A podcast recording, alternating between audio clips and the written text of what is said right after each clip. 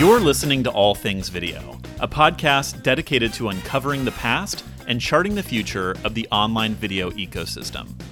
If you like all things video, I'm sure you'll enjoy my new friend Sheila Cagill's podcast, Communicate Influence. The Communicate Influence podcast explores the obvious and less obvious issues and trends in PR, communications, and marketing. It's essential listening for anyone at the forefront of these industries. Listen at communicateinfluence.com or with your favorite podcast listening app. You're listening to All Things Video.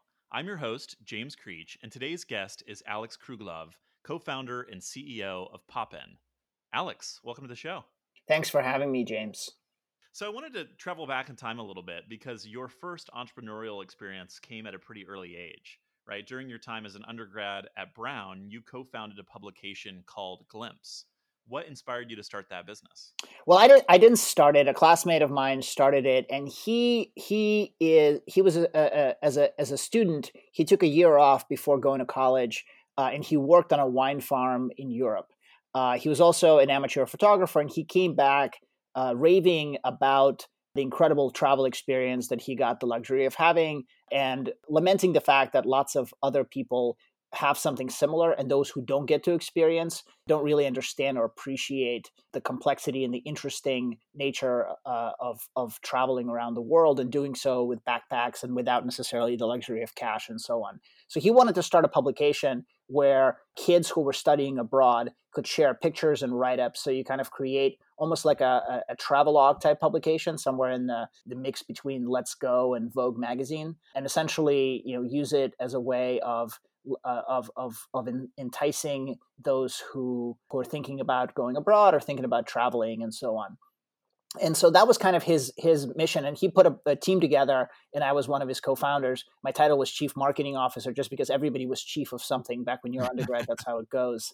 And uh, I didn't know anything about marketing, but we were trying to put trying to put together a structure uh, of a business. What was really interesting is this was back in 1999, 2000, and we figured out how to build a website and how to create an online publication. We figured out how to create a submission process for those who were abroad. This is obviously many years before uh, social social networks uh, emerged, and so that even the idea of uploading a photo or uploading a an article uh, had existed, obviously with blogging and so on, but wasn't necessarily as structured as it is today.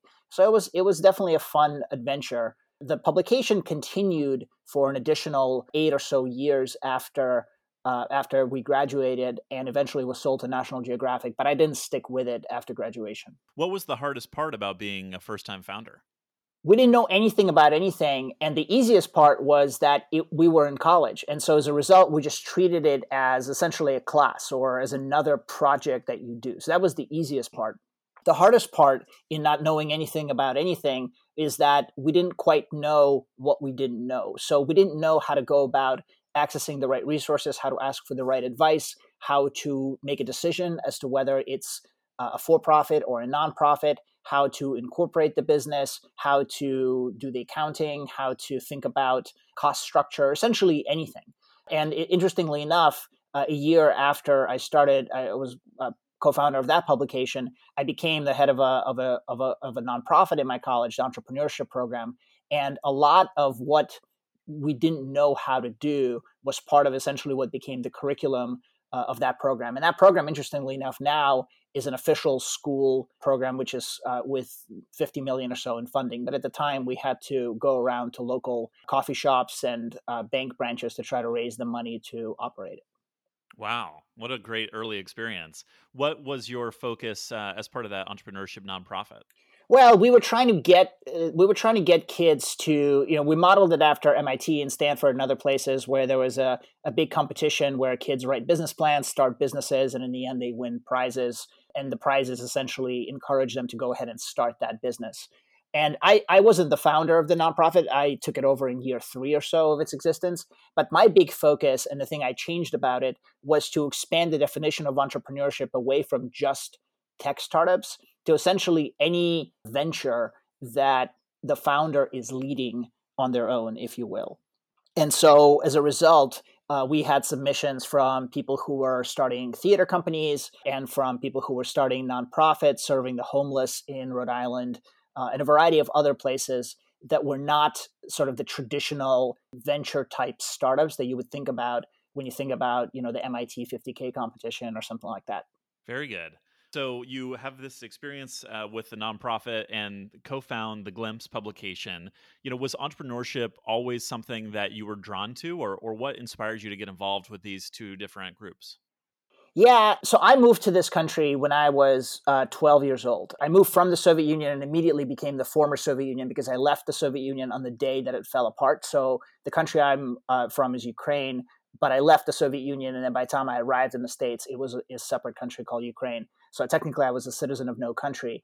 And so, uh, you know, arriving in that sort of teenage years, for me, everything was sort of turned upside down. So, you know, my dad, who had a PhD in computer science, was delivering furniture for $3 an hour. My mom was babysitting. I was delivering newspapers and helping clean houses on weekends and so that you know that that was kind of a you know very formative experience but the biggest part was figuring out how to become an american as quickly as possible so we would force each other to speak english at home and i ended up going to a school where there were no other russian speakers which made me learn english faster but learning english is one thing you know having your your your fingers on the pulse of what makes one an american uh, is very different and for me it was all about pop culture so i became obsessed with music and I started, you know, subscribe to Rolling Stone magazine. I was making playlists for everybody and then watching a lot of television uh, and learning from television how people interact with each other as well as movies. And so I knew that I didn't have any creative talent, so I couldn't be a rock star.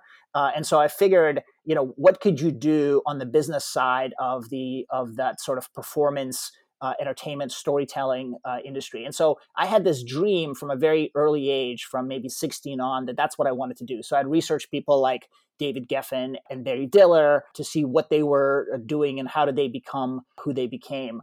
All of them had essentially started their own thing. Very few of them had kind of worked for a big company for many years and then and then sort of became the heads of those companies. They just kind of figure things out on their own. So in my in the back of my mind, I thought that that's what I was going to do, and so I I really really gravitated to that kind of stuff in college. Ironically, the thing that I learned in college towards the end of my time was how little I know about things. And as a part of my nonprofit, one of my board members was uh, a senior executive at McKinsey and Company, and I was really impressed by his ability to handle the board meeting and essentially help me organize a group of a dozen or so, you know, well-respected entrepreneurs whom I couldn't, you know, I couldn't get them to agree on anything or couldn't even get them to listen to each other.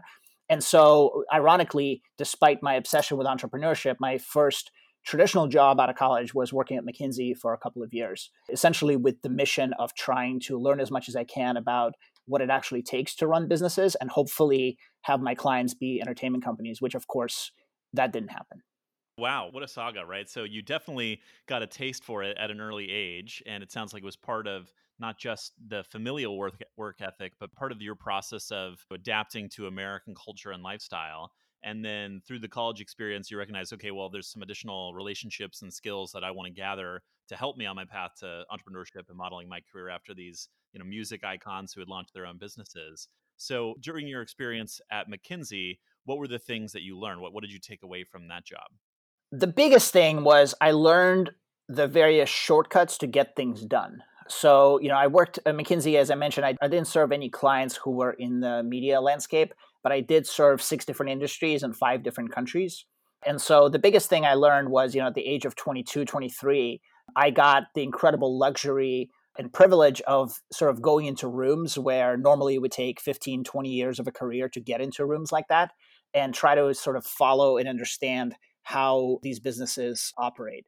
So the biggest thing I learned was that in these large, complex organizations, getting things done and getting to a decision was one of the most important skills.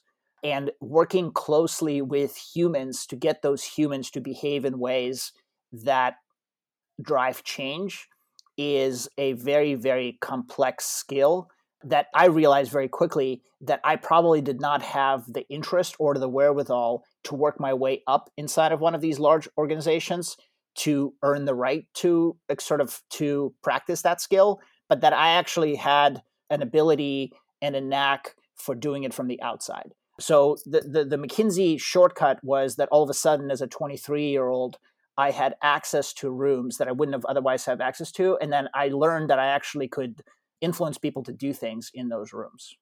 So, how did you parlay that into getting your start in media and entertainment? it's actually funny. I so I went to business school because I didn't know any better what else I was supposed to be doing after finishing at McKinsey. So what ended up happening is I started a, a startup and then at the same time went to business school. So I was I was commuting back and forth between LA and Boston. And uh, what's funny wow, you is be a glutton for punishment. a little bit on a commute and running a startup at the same time. Something like that. Yeah. The, the funny thing was that um, so you know raising money for that for that startup it wasn't a lot, but still you know that definitely required some chutzpah. But the funny thing is, I ended up also in addition to all of that, I also had a summer internship at Fox Searchlight, which is an independent movie studio owned at the time by Fox and now Disney. And uh, what's funny is that I essentially just talked my way into it. And I ended up speaking to the chief operating officer of that company. And uh, turned out she thought I was someone else. So when I followed up with her and I was persistent in getting one of those jobs, which is not that easy to do, she didn't realize who I was until I started at the job. And by then it was too late uh, to reverse her decision. and then when I worked at Fox Searchlight, the actual job itself wasn't really interesting.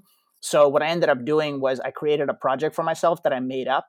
Uh, I said that I had to do it for business school, and in that project, I had to go and speak to every senior executive and try to uh, essentially summarize and capture what it is that uh, a studio does. And I told them that I would create a project for school and that I would also give it to them, and it could be a a training ground for all other interns who work for them in the hmm. summer, which it did become.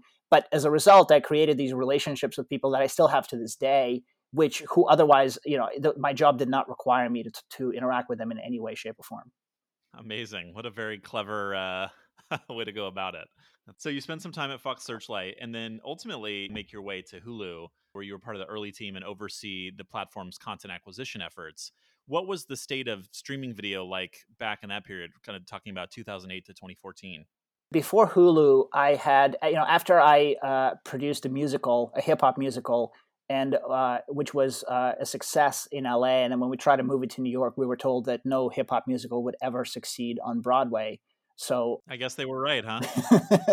uh, not not at all. Never yeah, never, never once would a hip hop musical succeed on Broadway. So after that, you know, after that sort of wound itself down, I started a company that was trying to aggregate digital rights to movies and TV shows with the vision of selling them to essentially digital exhibitors. And uh, we assumed that iTunes would eventually get into video. At the time, it was only in music. It took longer than we expected. And so at the time, the only things that were available were CinemaNow and Movie Link, if you remember those things. Mm-hmm. Um, and so as a result, we basically we were too early, so we just didn't have a business yet uh, we had an idea, and, and because to your point, the landscape of digital rights you know wasn't there yet. As a result, we you know the business ended up having to fold.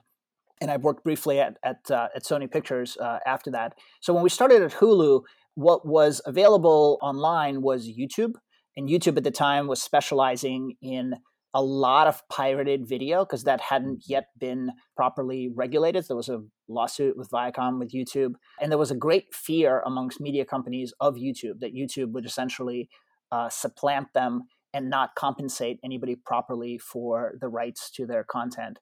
And then there were websites, so ABC.com, NBC.com, Fox.com, CBS.com, all had websites with video available in them in a reasonably clunky player some were better than others. And so when Hulu launched, Hulu was really the only place uh, where people could watch premium videos, so television shows and movies online for free, because at the time Hulu was entirely ad supported.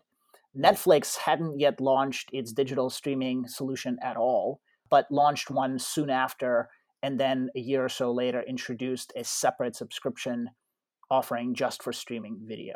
Okay, so you have these players at the time, most of which were AVOD, right? And you had YouTube as the early foray into social video. And then you had things like, you know, Sony Crackle, but not much else existed from a subscription standpoint. Obviously, Netflix was dipping its toe in the water, but people kind of thought they were crazy, right? Like you have this very successful DVD by mail business, and you're just to walk away from that and, and try to put premium content on the internet. Didn't seem like it was ever to work.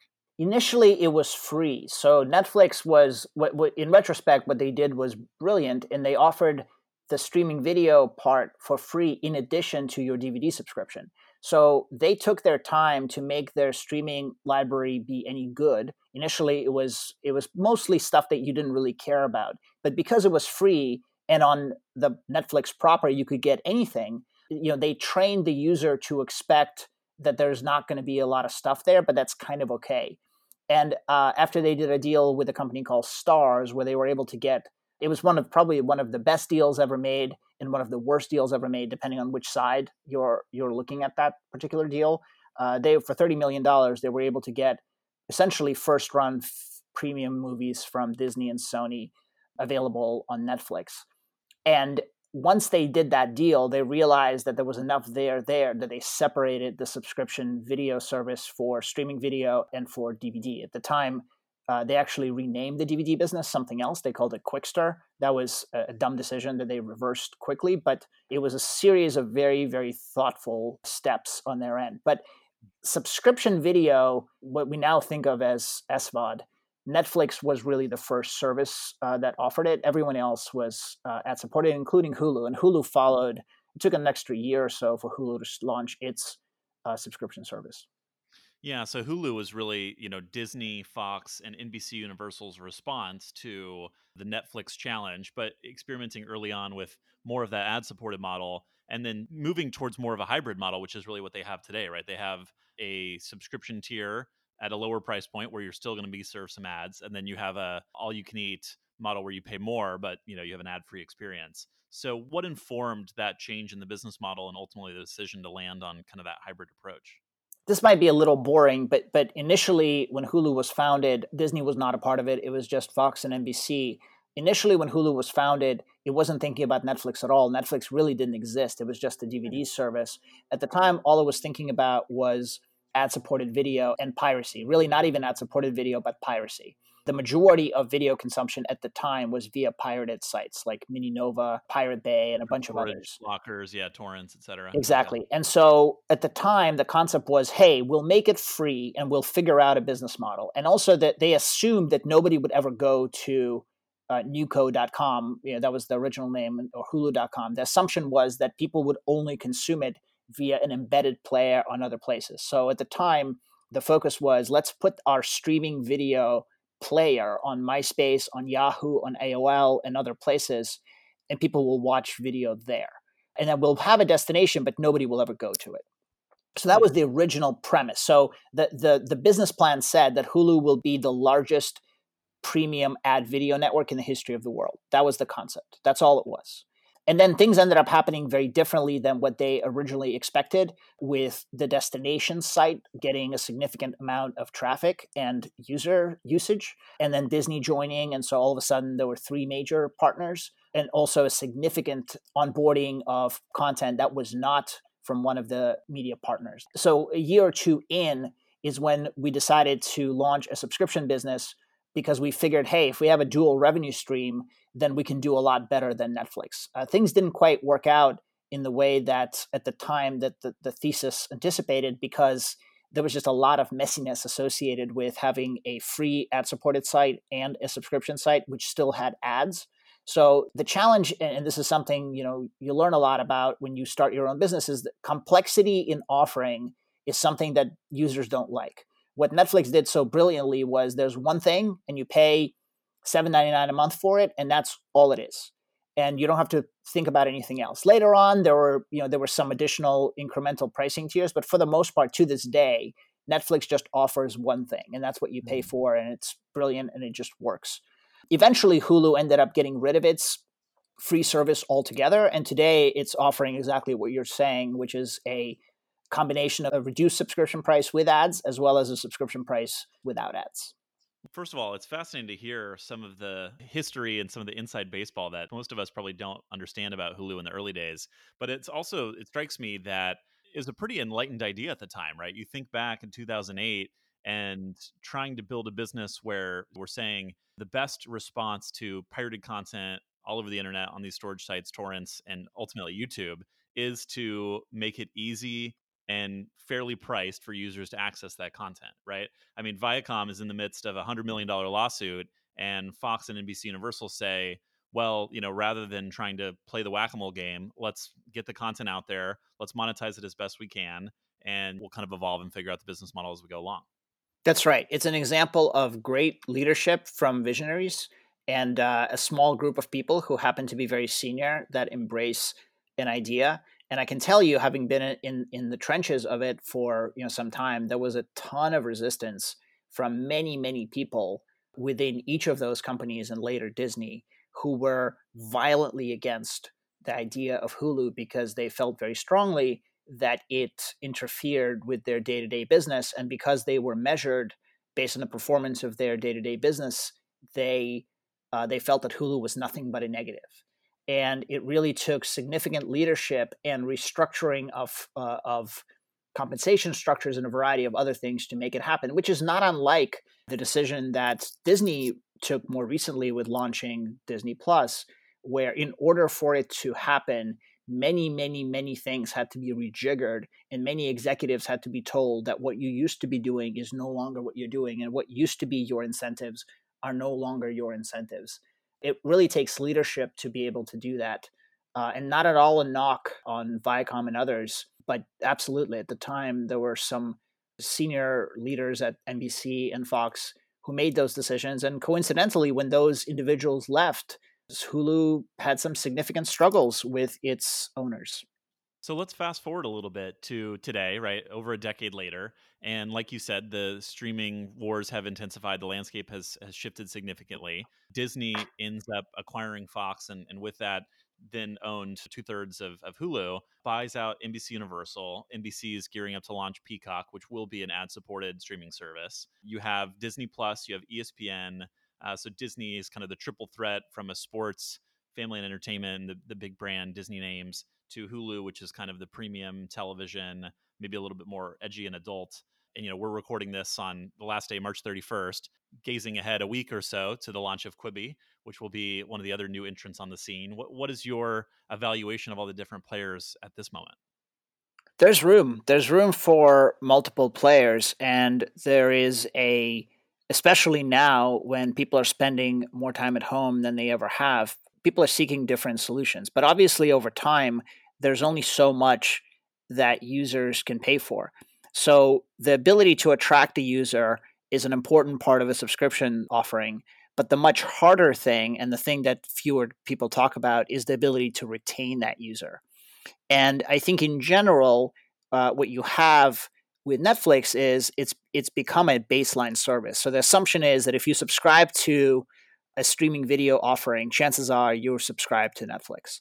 The other services are very likely to experience the in and out uh, model. So Disney uh, may be something very similar for anybody who has kids and or people who just love Marvel and Star Wars, similar to Netflix in terms of it being a baseline service. But for many other services, people are very likely to subscribe as long as as long as they keep consuming it. And if they're not, uh, they'll very likely unsubscribe because it's very easy to do so. So as a result, you're seeing a lot of lengthy free trials. You're seeing a lot of offerings where people are encouraged to subscribe for a full year because uh, the, the people who are offering these services are very mindful of the fact that they have to earn the right to keep a user and keeping a user is quite tricky. The bigger impact is on the traditional cable subscription bundles or MVPD bundles, where the very likely outcome is that they will be the ones hit. So it's not so much that you don't there, there isn't enough room for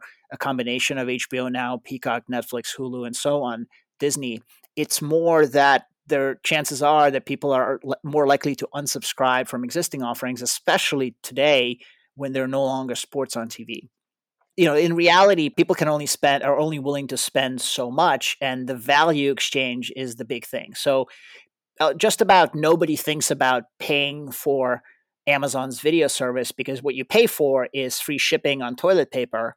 Especially now, you really need that toilet paper to arrive the next day if they have it. And then you, oh, by the way, you also get some great video, which keeps you as a subscriber for longer. Same with you know Apple TV Plus. You're paying for something else. You're paying for the device these services are not direct one-on-one mappings on top of each other. They're kind of each of them has a unique offering, and uh, I actually uh, wrote an article about it uh, a couple months ago with a gentleman named Matthew Ball who thinks a lot about this kind of stuff as well. Yeah, and it strikes me that you know so many of these premium subscription services try to attack the issue of you know user acquisition primarily through premium content right original programming and then they try to lean more towards retention by leveraging library content or, yes. or you know older programming uh, which has been a model that works really well for netflix which kind of has become the basic cable equivalent now. But for specialty programming or niche programming or that must see hit tv show uh, that's only available on a single platform that's tending to drive you know that spiky user behavior where people pop in and out based on what they want to watch. Yeah that's right. That's a that's a good summary so, after leaving Hulu in 2014, you launched Popin, which started as an interactive live video platform for creators and entertainment studios, but ultimately you pivoted to an app that essentially creates virtual game nights. So, what gave you the idea for the business, and how did that start to evolve over time? Yeah, so the original business was was called something else, and the, the idea there was I was getting more and more frustrated towards the end of my time at Hulu in that we were starting to compete very directly with not just Netflix and Amazon, but also HBO and Showtime and uh, and some of our owners uh, when it came to competing for both new television shows that we were greenlighting as well as acquiring library television shows. And I felt strongly that a new paradigm was going to emerge where the storytellers were going to take advantage of the fact that they are creating something to be consumed on devices that are more powerful than just the traditional one way television devices. And so I wanted to lean into that and to try to create an environment where creative people could innovate. And so at the time, live was just getting going. And so we felt that if we could try to come up with a different way of changing the way live streaming might work and make it much more participatory and interactive, that could be a step forward into the ultimate vision uh, that I thought was inevitable, which was one where people were going to engage and interact with content in much less passive ways than they had historically. And I also felt that neither Hulu nor Netflix nor Amazon was going to make meaningful strides there because they were too early in the traditional competitive environment of premium long form video. You know, Netflix uh, Netflix's goal was to become HBO faster than HBO could become them, and then Netflix became HBO, and then it just kind of decided that that's that's kind of good enough. And so essentially, you know, if if somebody fell asleep uh, or went into a coma right around the time The Sopranos started and woke up in 2014, 15, 16, or even 20 and would watch any television show now, a Netflix show, an Amazon show, a Hulu show, it wouldn't surprise them. They would be impressed, but it would kind of look like the television that they're familiar with. And I and I kind of thought that that would have to change. So that was the premise behind uh, what we originally started. And the reality was that similar to the other company that I had started, we were a little bit too early. The vision sort of made sense, but the user base wasn't with us, and there was just far too much for them to already watch and engage with via the traditional uh, channels. So we were able to get a bunch of media companies and creators to try it, but we never got to a scale that we thought was interesting enough to build a real business out of, if that makes sense. Yeah which is a tough thing to do as an entrepreneur, right? To recognize, okay, there's a ceiling here, right? That we've we've found the limit to the potential of this idea. There's inertia from traditional user behavior that's just too difficult to change. But maybe there's some other behavior that we can leverage, and now we have a new idea. Let's head in that direction, or you know, let's at least experiment and see what happens. So where did the idea for creating virtual game nights come from? And you know, you, you talk a lot about helping to combat the loneliness epidemic, which is more prevalent now than ever. What was the inspiration, and how did you say, "Hey, let's get started"?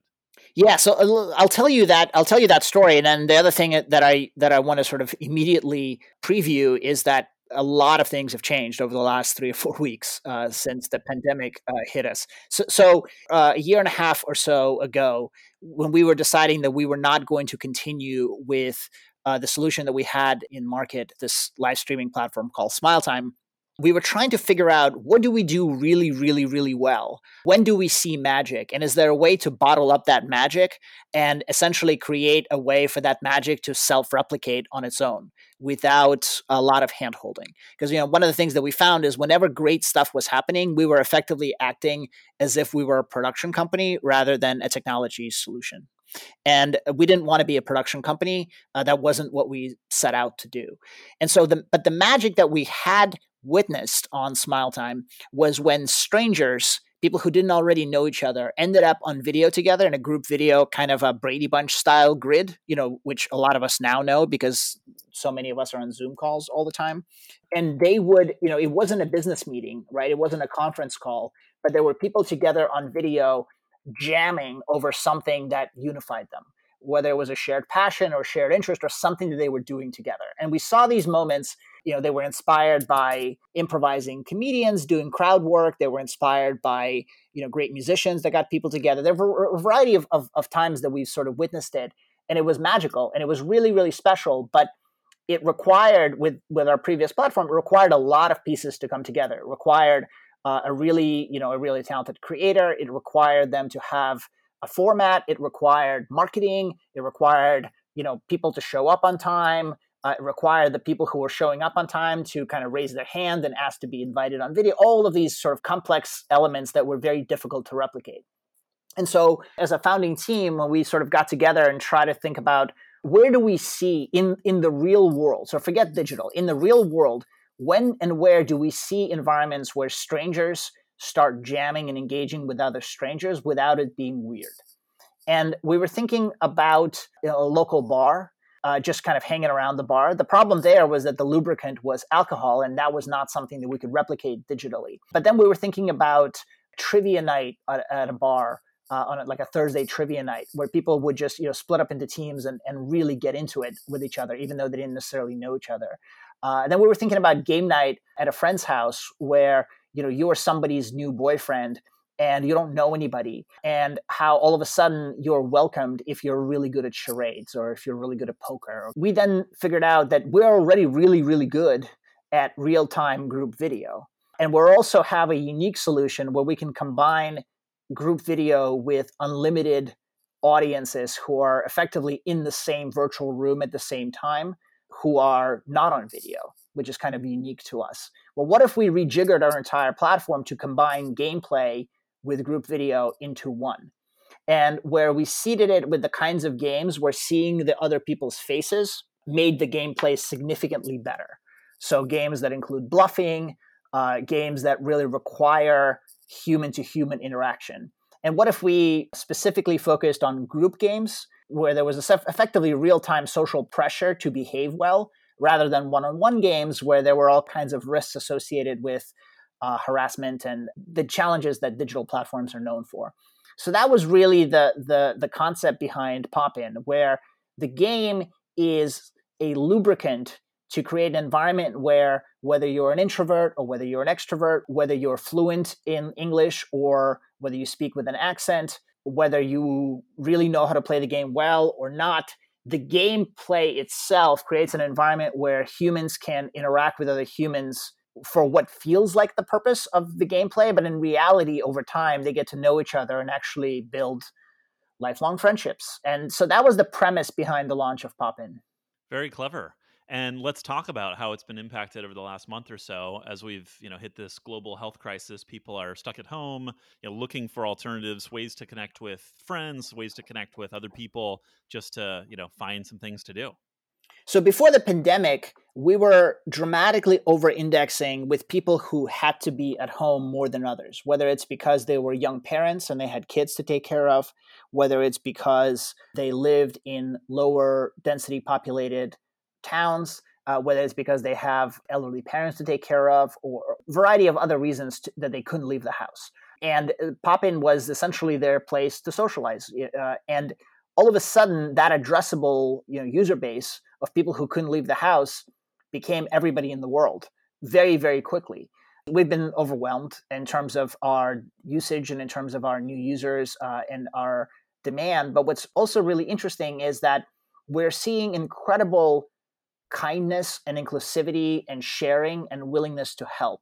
So people have raised money for those who were ill. People uh, welcome new users from around the world, and all of a sudden you're seeing a friendship between people from Latvia and Egypt and uh, rural North Carolina and Prince Edward Island. You're seeing these interactions between an LGBTQ author and an older gentleman from Oklahoma who immediately bought her new book, uh, where you just wouldn't think those experiences would necessarily happen. What we're also seeing is that creative people who usually will work on stage or on a cruise ship or on television, because everybody's stuck at home, they're actually taking advantage of of platforms like ours to perform and to do crowd work, uh, which is which is a really interesting kind of alternative to to what they had been doing in the real world. So you know we've had to operate effectively with a bunker like mentality where we're constantly revising our feature and priority list to adapt to the fact that our addressable market has changed. The, the, psychographics and the dynamics of our addressable markets has changed. So, for example, a feature that we are prioritizing aggressively and will probably be out by the time this podcast is out is what we call play with your mom feature. The idea here is to essentially create private unlisted games where you can invite your friends and family to play with you, existing friends and family, not people you meet on the app, uh, and where you can play undisturbed. So initially, we had prioritized this feature for members of the of the military who are serving abroad, as well as for you know the casual uh, once a month, you know, fraternity uh, brothers or sorority sisters getting back together, that kind of a thing. And now there are literally grandparents who live a few blocks away from their grandkids who can't see them in person. And this is an opportunity for them to engage. And as we all know, if you are on Zoom video or FaceTime with your grandparents, uh, you get bored of them in about 15 seconds. Whereas if you're playing a fun game together, all of a sudden you have a reason to, you know, to actually be on video and interact. What an incredible mission. And it's it's great to see that, you know, you had this idea, you wanted to find ways for people to interact in a digital format and, and recreate these experiences that we have in the real world and now we need it more than ever. So it's it's great that technology can help facilitate some of these interactions and lead to new friendships or lead to a way to connect with people when normally you'd be isolated.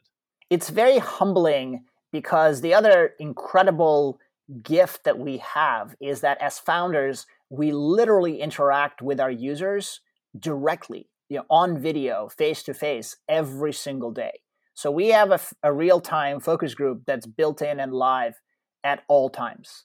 My username on Popin is Alex, and there's a little intercom message that comes in. Uh, intercom is our, our in app chat solution. So it's a little message that comes in from me that kind of tells you how to play.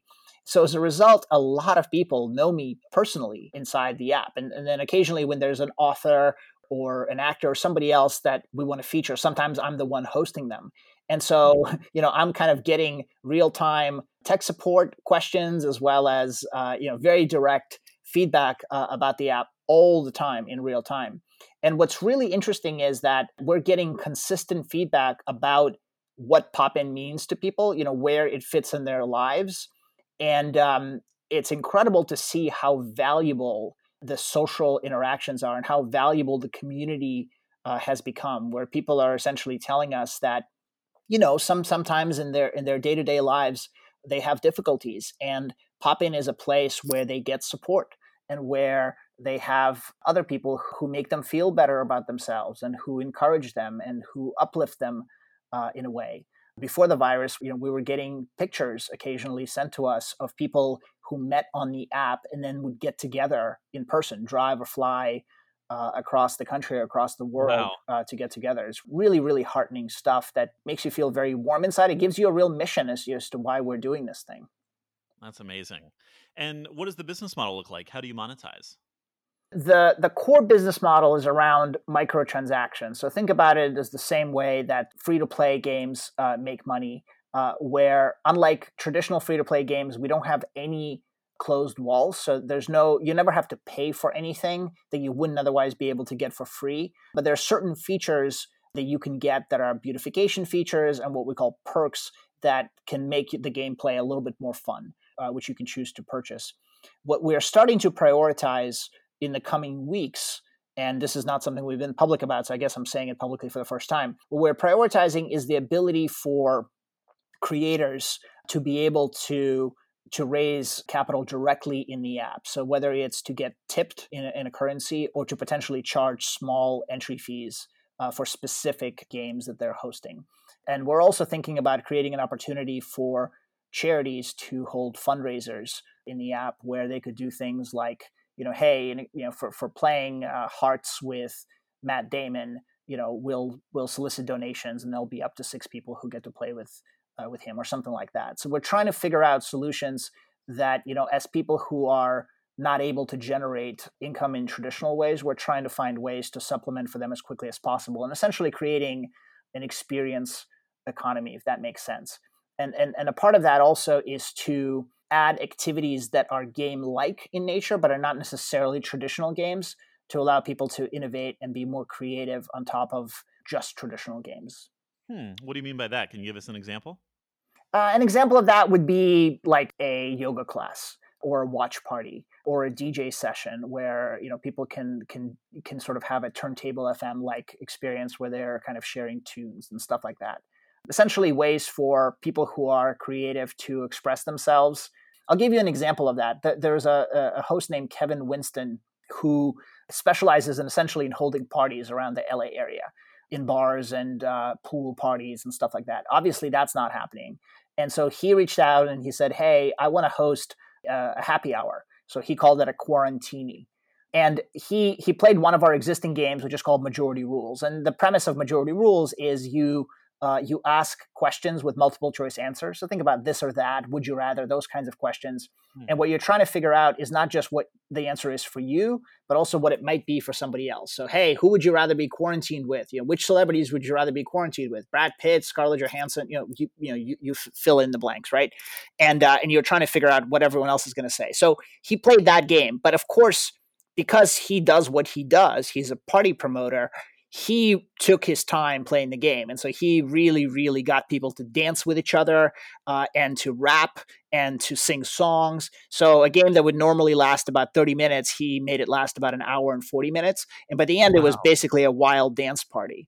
And so that so that's an example of something where the game itself was kind of beside the point eventually, and uh, and it's not necessarily a format that makes sense for you or me to host, but for someone like Kevin uh, it made a lot of sense. So we want to lean into that a little bit more now that we have more people like Kevin on the app who never otherwise would have been using it because he's out every night. Yeah, we'll stay tuned for some of those new features that are going to allow more creators and these artists and entertainers to to use the app to you know supplement their income or find this as a way to connect with their audiences in a meaningful way. Charities and nonprofits to raise money sounds like a whole new dimension to the social experiences that you're creating online. So very cool. Alex, what's coming next? If you had to make three predictions for the future of the digital media space, what would they be? I think that after this pandemic is behind us and, and, and i know that's a complicated statement you know what exactly does it mean for it to be behind us and i'm not a medical professional nor am i a politician so i'm going to put kind of put that aside but i think after this pandemic is behind us there will be many ways in which people interact with media uh, that will have changed so what i mean by that is there will be new things that we are we're getting used to that we were not necessarily used to before. New ways of interacting with each other new ways of consuming uh, new ways of creating. And things aren't just going to go back to the way they were before. Uh, there will be a lot that all of us are learning that will impact how we create media how we consume media and then more importantly how we interact with each other. Some of these will be good, some of these will be bad. I'm not I'm not really interested in passing value judgment of them, but I think it's crucial that we all understand that things are not just going to go back in a box. So what I predict will happen is that is there will be a faster adoption curve for some newer technology solutions. For example, a friend of mine uh, runs a company called Within, and they're in beta with a VR based exercise solution that I think is spectacular. So, something like that, I think, is likely to be adopted faster than it would have been before. It might actually become a bigger part of how people work out. Same, you know, Peloton has, is a version of that with an expensive uh, with an expensive device. I think that from a media standpoint, those users who are younger and who are more born into a certain style of interacting with devices and interacting with media they are no longer just the young kids because there are many folks in their 30s and 40s who otherwise didn't have time to engage with new ways of interacting with media that are now used to it. So a platform like popin has always been, you know, it's always been used by people of, of a variety of different ages. But all of a sudden, it's embracing the types of users who wouldn't have considered it before because they were too busy being out on Tinder dates or they were too busy watching Netflix and Amazon. And now there's just there's just you know they get sick and tired of watching SVOD all day, and so they want to actually interact and engage with other humans, and you know they're doing so virtually. So I think there will be you know platforms like Roblox uh, will stop being known as just things that our young kids are doing. Platforms like Fortnite will make an effort to embrace older users, and we're going to start seeing more creativity and innovation even in the traditional SVOD landscape. Feature films are going to be hurt you know the, the the the traditional windows are going to be affected because people are going to be pretty used to not going to movie theaters and they won't miss it very much. So there'll have to be new models around that. So yeah a lot is going to change. Sports is going to change significantly. Uh, we're going to start seeing uh, sports that before used to be secondary or tertiary all of a sudden come into prominence and that's going to be very interesting. And i think in general humans will embrace the need to create positive experiences together much more than before because before it used to be a luxury and now it's something that all of us are trying to crack and solve given the physical isolation. I, I, heard something on a podcast that really inspired me. You know we talk a lot about social distancing and that's really the wrong term the correct term is physical distancing uh, and if anything we should all be embracing social togetherness much more than before and i think we are yeah, I think that's really powerful. We're already seeing some examples of it. You mentioned the changes to the traditional entertainment windows, some studios experimenting out of necessity right now with releasing things straight to SVOD platforms. Yes. Uh, and then, of course, you know, Netflix rolling out Netflix Party as a way to create this social togetherness viewing experience. So you're absolutely right. You can't put a lot of these things back in the box. The expectations for users have changed certainly cable television with cord cutting is accelerating live events and sports will forever be changed and uh, you know it's really just kind of accelerating a lot of these things that are probably at the end of the day pretty beneficial for users right? It's leading to a better online experience of online entertainment whenever however you want to consume it. Less vegetable like behavior at home i think is uh, can't be a bad thing. Yeah so one question i ask everyone who comes on the show is if you were starting a business in the digital media space today what would you do uh, that's a that's a funny question because I am an entrepreneur and I am running a startup that's you know reasonably young in kind of what we're doing, and we're so focused on new things that we're doing that uh, I'm I'm you know I'm immediate. The first things that come to mind is basically what's on our feature list uh, over the next three months. Uh, so, so I'm let me try to divorce that uh, for a second. So so it, look, I think that if if I were uh, an entrepreneur who was starting something brand new and who wasn't in my space, what I would focus on is next generation of storytelling. I think that there is a stagnation that is coming uh, where because there's so much money being spent on traditional linear uh, storytelling, there's a small number of sellers, you know, traditional television writers and, and movie writers, and a very large number of buyers who are willing to pay a lot, all the way from Quibi to HBO to the usual suspects that there there is going to be very expensive and well made crap that we're going to start seeing. Uh, and in parallel, uh, you are seeing more and more creators on platforms like TikTok and and and, and Popin as well. People who grew up making games on Roblox who are just not interested in entering that uh, the space of uh, of what we now think of as you know 40 minute uh, TV show or 90 minute movie. So I think that there is going to be a large opportunity to create new formats for high quality, great stories that are not linear in nature, but also not the hacky choose your own adventure stuff that you know we've seen experimented in the market. That in itself isn't a thing; it's a one-off. So creating new paradigms for super creative people to express themselves to me is really really interesting and we haven't really quite seen that yet on the one hand on the other hand we're starting to see not just uh, traditional actors and television people but athletes and others who are exploring and trying to figure something out. Uh, and I think that whatever these solutions are, absolutely will lean into building something together and into engagement where the consumer isn't just watching or isn't just consuming, they're taking part.